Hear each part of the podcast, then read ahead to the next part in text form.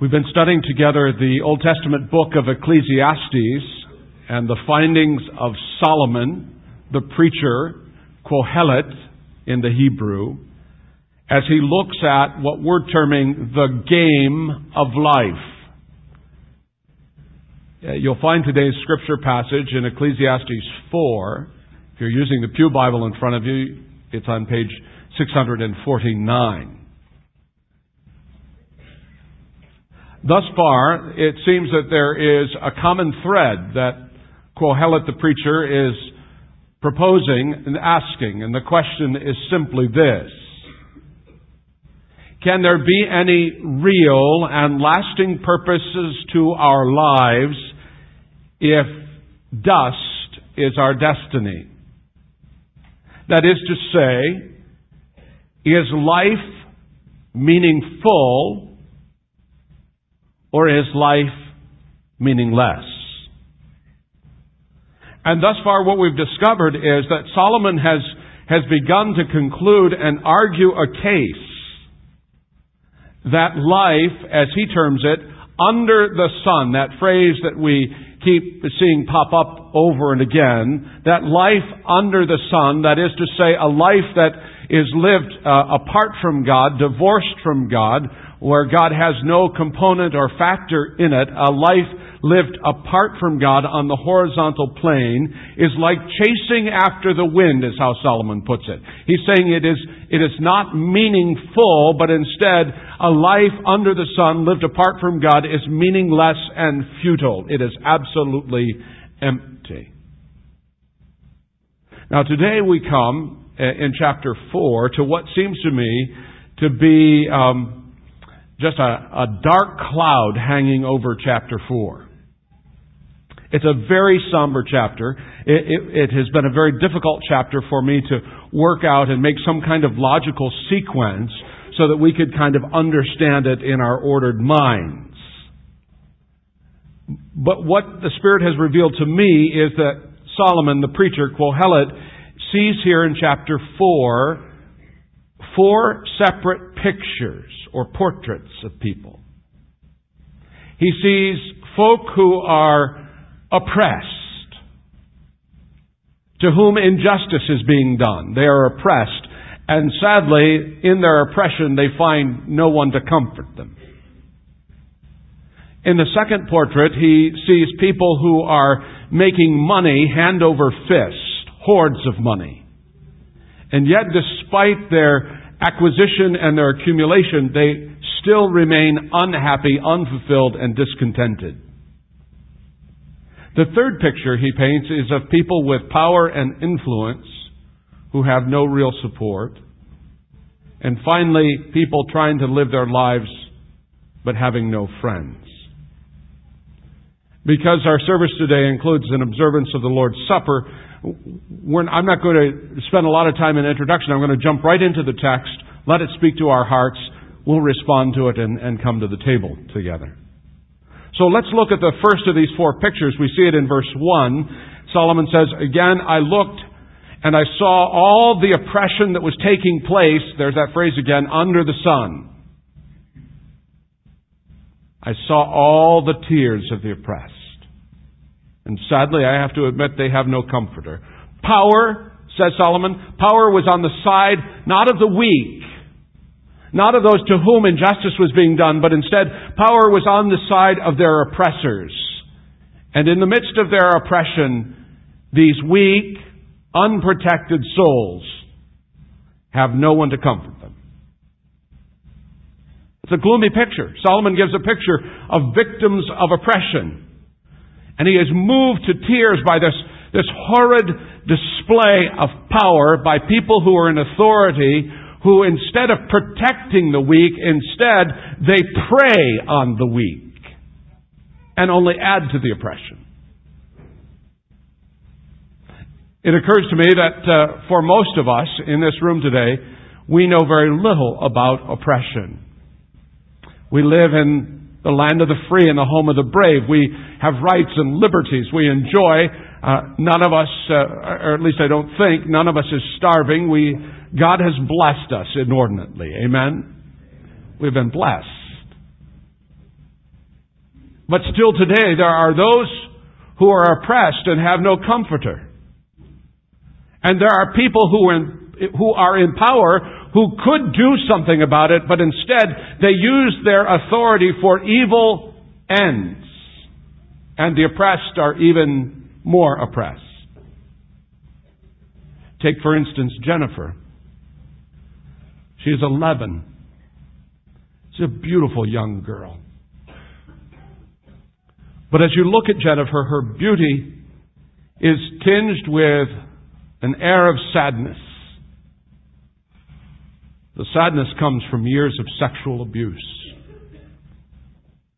Her childhood and her innocence were taken away from her by a family relative. She tried to talk to her mother about it. But her mother doesn't know what to do about it. She's ashamed and she has told Jennifer, don't ever speak of this again. And Jennifer is oppressed. And she has no hope. And sadly, she has no comforter. Or take, for instance, Michael, who is employed by a chemical company. He knows when he goes to work that every day he's going to be breathing in noxious fumes that ultimately will kill him. But he dares not speak about it. He dares not to complain or he knows he'll lose his job and he can't afford to lose his job because he's married and he has four children and he's barely eking out an existence. So he keeps his mouth shut. He's, he's oppressed by people who have authority who could make a difference in this, but instead he's oppressed and he has no hope and he has no comforter. Or take Joanna. Well, Joanna doesn't really have a name yet. You see, her parents don't admit that Joanna really exists. She's 12 weeks old. She's very small. She weighs about 18 grams. And she's only 17 and a half centimeters long. She has a brain and a nose, eyes, ears. She even has toenails. She has a heartbeat. But in a few minutes, Joanna will be aborted. And she will be no more. She is oppressed. She has no hope. And those who are in authority could do something about this. But they choose to turn their backs on Joanna and do nothing. And she is left without a comforter.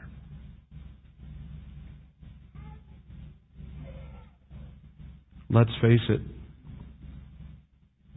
The world that you and I live in in this 21st century is a world that's filled with pain and sadness and sin and sorrow. If you don't believe it, then follow me or one of our pastors around for a week and, and listen to the stories that we hear. You'll be convinced. If you're not yet convinced that this is a world of pain and sadness and sorrow, then turn on the news media, not the glossy two minute sound bites that, that we get bombarded by all day long, but, but turn your ears open to the real news out there on the streets and you'll discover that there are weak people who are being oppressed.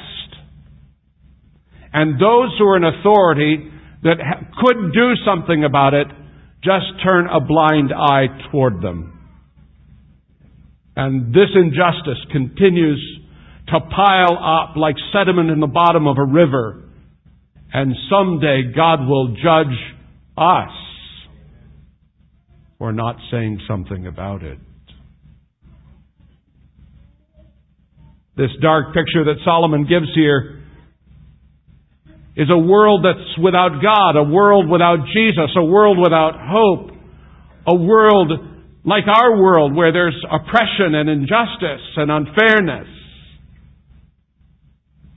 It's a dark, macabre picture that he gives.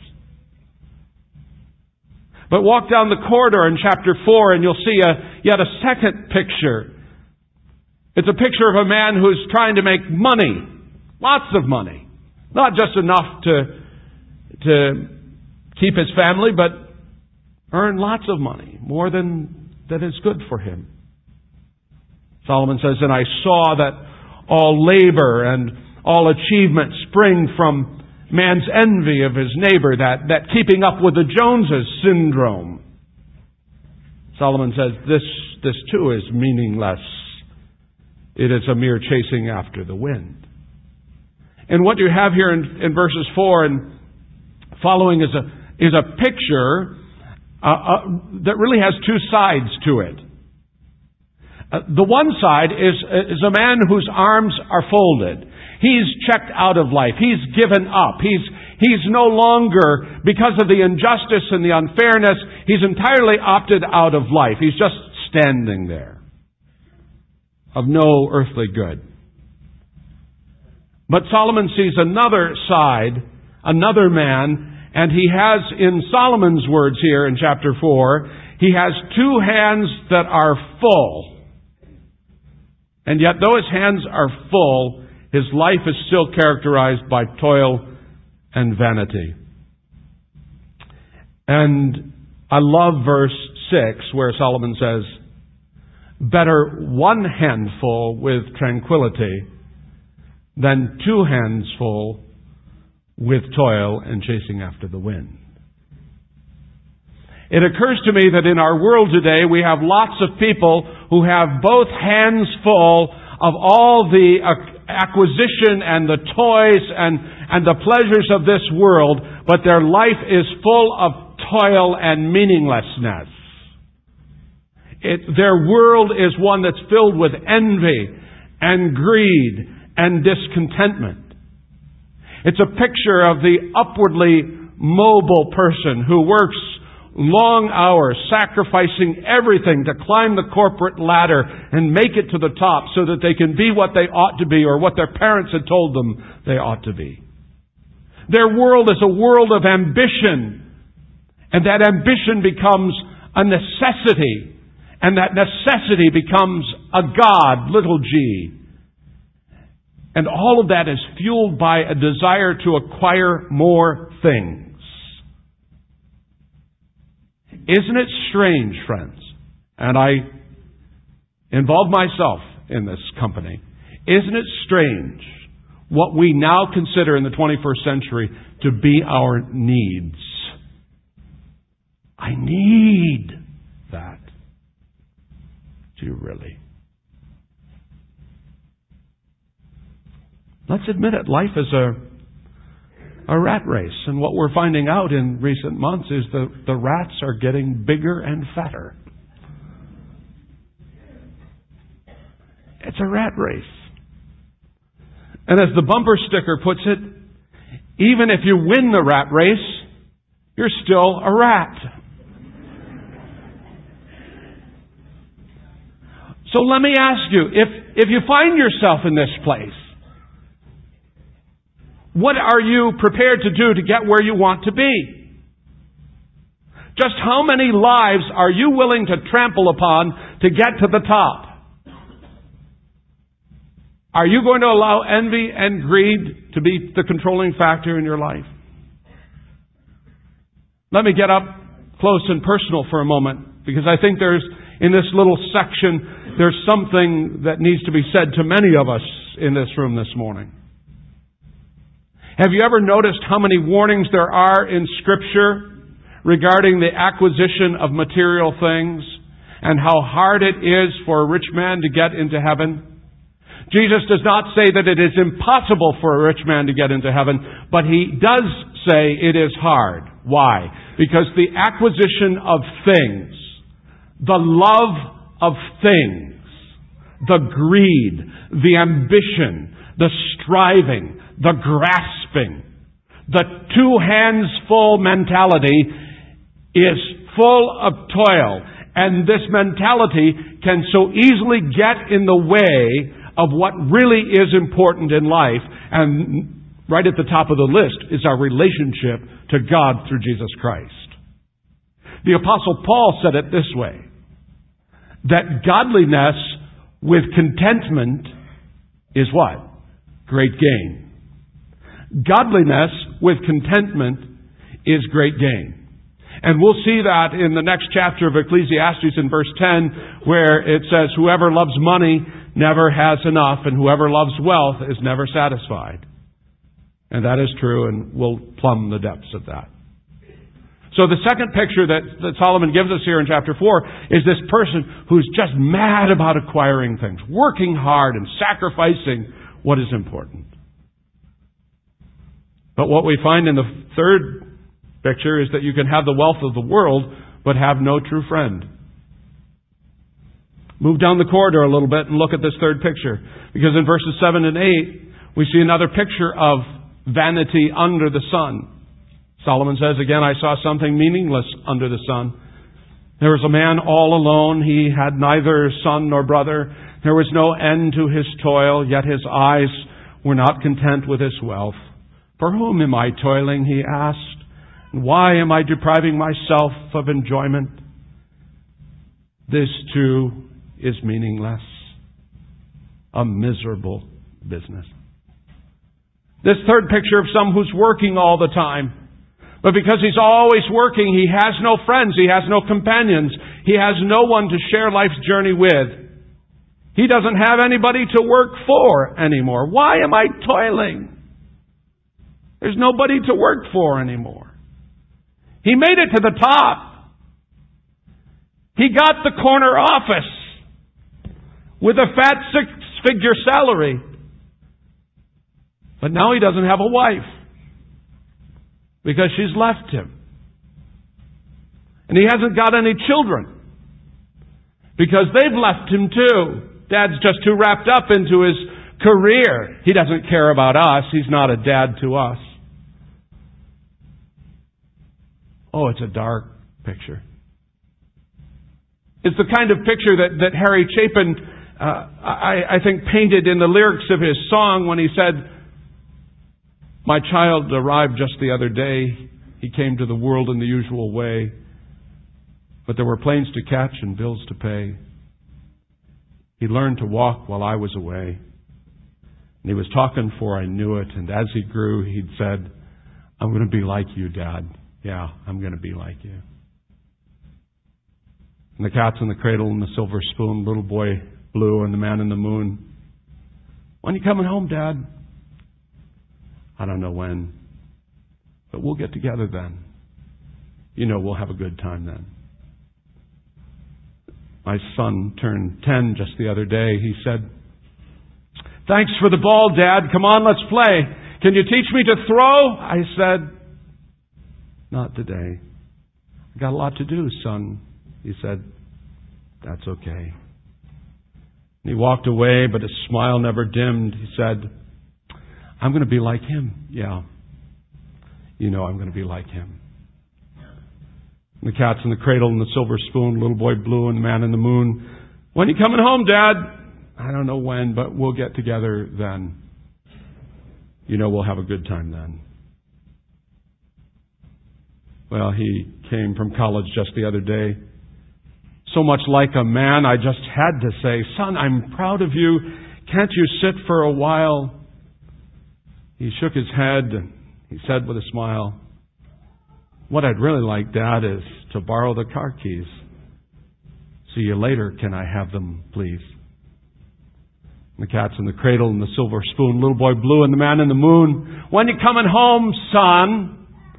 I don't know when, but we'll get together then. You know we'll have a good time then. I've long since retired, and my son's moved away. I called him up just the other day. I said, I'd like to see you, son, if you don't mind. He said, I'd love to, Dad, if I could find the time. You see, my new job's a hassle and the kids got the flu. But it's sure nice talking to you, Dad. It's been sure nice talking to you. And as I hung up the phone, it occurred to me he'd grown up just like me. My boy was just like me. And the cat's in the cradle and the silver spoon, little boy blue and the man in the moon. When you coming home, son? I don't know when. But we'll get together then. You know, we'll have a good time then. Harry Chapin's words are exactly what Solomon is talking about. That you can throw all of your labors and all of your energies into this world, this meaningless, empty world. You can throw it into your work and your vocation and the acquisition of titles and degrees, and you can lose everything. You can lose your home, you can lose your family, and you can lose your children. John Paul Getty, before his death, one of the richest men that's lived, said, I've never known love or what it means to have a friend. Isn't that sad? Terribly, terribly sad. A man who had the world by the tail, had everything the world could ever throw at him, and yet he admitted that he had nothing. He'd never experienced love. Looking at this picture, Solomon says, Wow, what I conclude is two are better than one. Because when you find yourself in difficulty, obviously two are better than one. There's comfort, there's assurance, there's strength, there's warmth. How does he put it? A, a cord of three strands is not easily broken. You get the picture. And it occurs to me that there's a lot of lonely people in our world today. A lot of people who are, are in the midst of thousands and thousands of people. I was struck by that when Kathy and I visited New York City this last December and traveled on the streets filled with people and traveled in the subways jammed with human beings. But there was such a darkness and a loneliness about it all. I venture to say that some of the loneliest people in Erie may be in church here this morning. May be sitting around you. Oh, we've, we've got a good face on it. We, we look like we're successful and we've got our life together, but inside we're crumbling and our life is being stripped away and each week it only seems to get worse and we're lonely. We feel all alone. That's life under the sun. It's not fair. There's a fourth and final picture that Solomon gives. As we walk down the corridor, we see a picture of a person who's reached the top. He talks about it in verses 13 to 16. Better a poor but wise youth than an old but foolish king who no longer knows how to take warning. There are some who suggest that the book of Ecclesiastes, written by Solomon, was written toward the end of his life and career as king over Israel. Verse 14, the youth may have come from prison to the kingship, or he may have been born in poverty within his kingdom. I saw that all who lived and walked under the sun followed the youth, the king's successor. There was no end to all the people who were before them. But those who came later were not pleased with the successor. This too is meaningless, a chasing after the wind. What you have here is a picture of a man who's been at the top, but he's lost his job. And his place has been filled by a, a fresh faced, wet behind the years young fellow, a kid just out of college.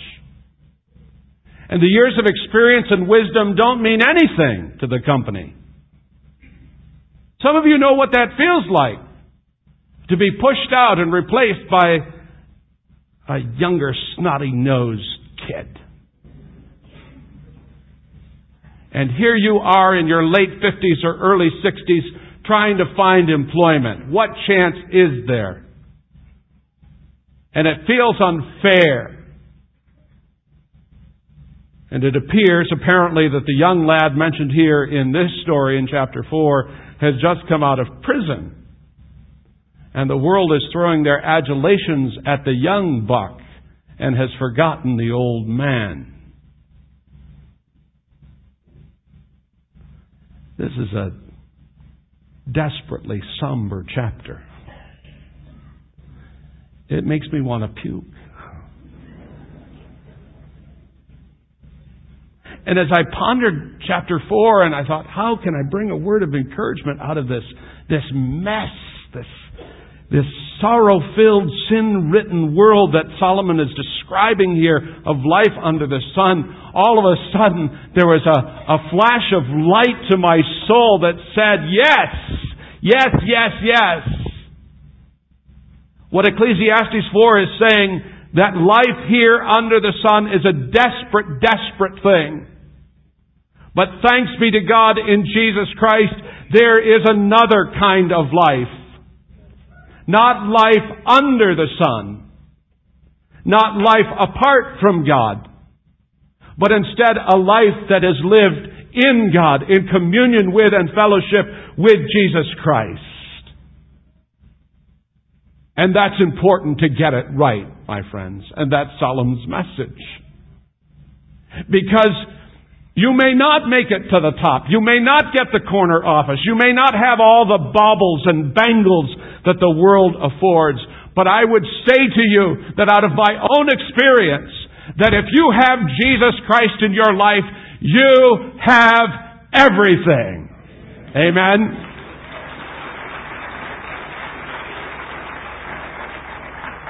So I ask you in all sincerity this morning, do you have Jesus in your life? Is he your forgiver and your leader? Can you say with confidence this morning that even though I may not have all the world's pleasures, because I have Jesus, I have exactly what I need. His forgiveness and His grace. Has there been a time in your life when you've said, Jesus Christ, I've made such a mess out of my life. And today, Lord, I'm humbling myself and, and I'm asking you to come into my life and be the leader of my life. I want you, Lord, to take first place. I, I invite you to take charge of my life. I believe you died for me and that you have been raised from the dead. I lay my life out before you, Lord Jesus. All the oppression, all the competition, all the disillusionment. Take me, Lord. Save me.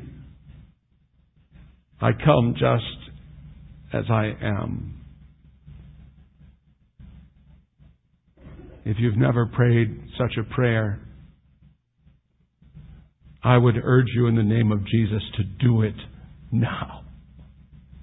Do not postpone. Do not wait. Do not delay. Take the gift of eternal life which God in Jesus Christ is offering to you today. Come unto me, all you that labor and are heavy burdened, for my yoke is easy and my burden is light. Turn to Him in faith and do not wait. And my friend, when you do, you'll be able to say, O Christ, in Thee my soul has found, and found in Thee alone, the peace, the joy I sought so long the bliss till now unknown. I sighed for rest and happiness. I yearned for them, not thee. But while I passed my Savior by, His love laid hold of me. Before I press on there for a moment, just think about that for a moment. That though I've turned my back on God, though I've rejected Him, though I've, I've spoken out against Him, though I've not lived for Him and I've not fulfilled His sovereign purposes for my life, He never turns me away, but instead, He's always waiting, and not only waiting, He's pursuing. He's pursuing you. He's chasing you down. And He'll not let you rest until your soul is found in Him. His love laid hold of me. Has God's love laid hold of you today, friend? Now none but Christ. Now none but Christ can satisfy. None other name for me.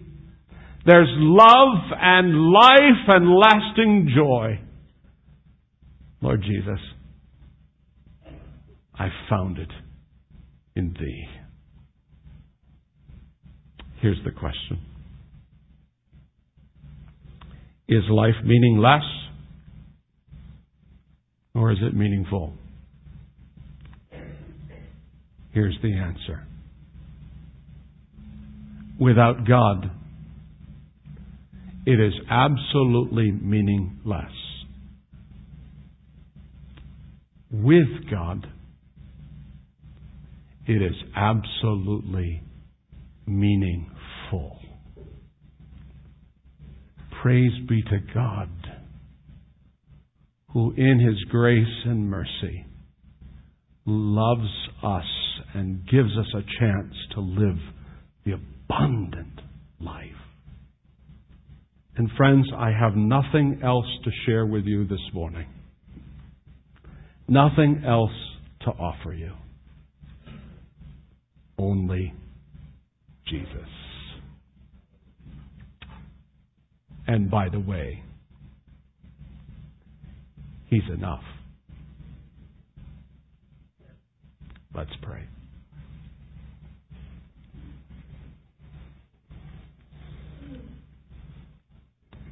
We come today, Lord, with empty hands, waiting for you to fill with mercy and grace.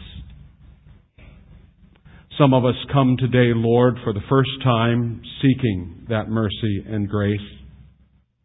We don't have it all figured out. We don't have all our questions answered. But today, because your Spirit has been pricking our heart, Lord, we come with those conflicts and those doubts and those questions, fightings within and fears without. And we come to you, the Lamb of God, who takes away the sin of the world. Some of us, Lord, have already crossed the line of faith, and we've been serving you now for these many years. But once again, we find ourselves, Lord, having to come back to the well again and, and drink from the well of your mercy and grace. We come not, Lord, with our own righteousness because we know it's but like filthy rags. But today we cling ourselves to Jesus. Nothing in our hands we bring, simply to thy cross we cling. O Lamb of God, we come we come. Meet our need today, Lord, and fill us up with meaning and purpose and the abundance of Jesus. We pray in His name. Let's sing together.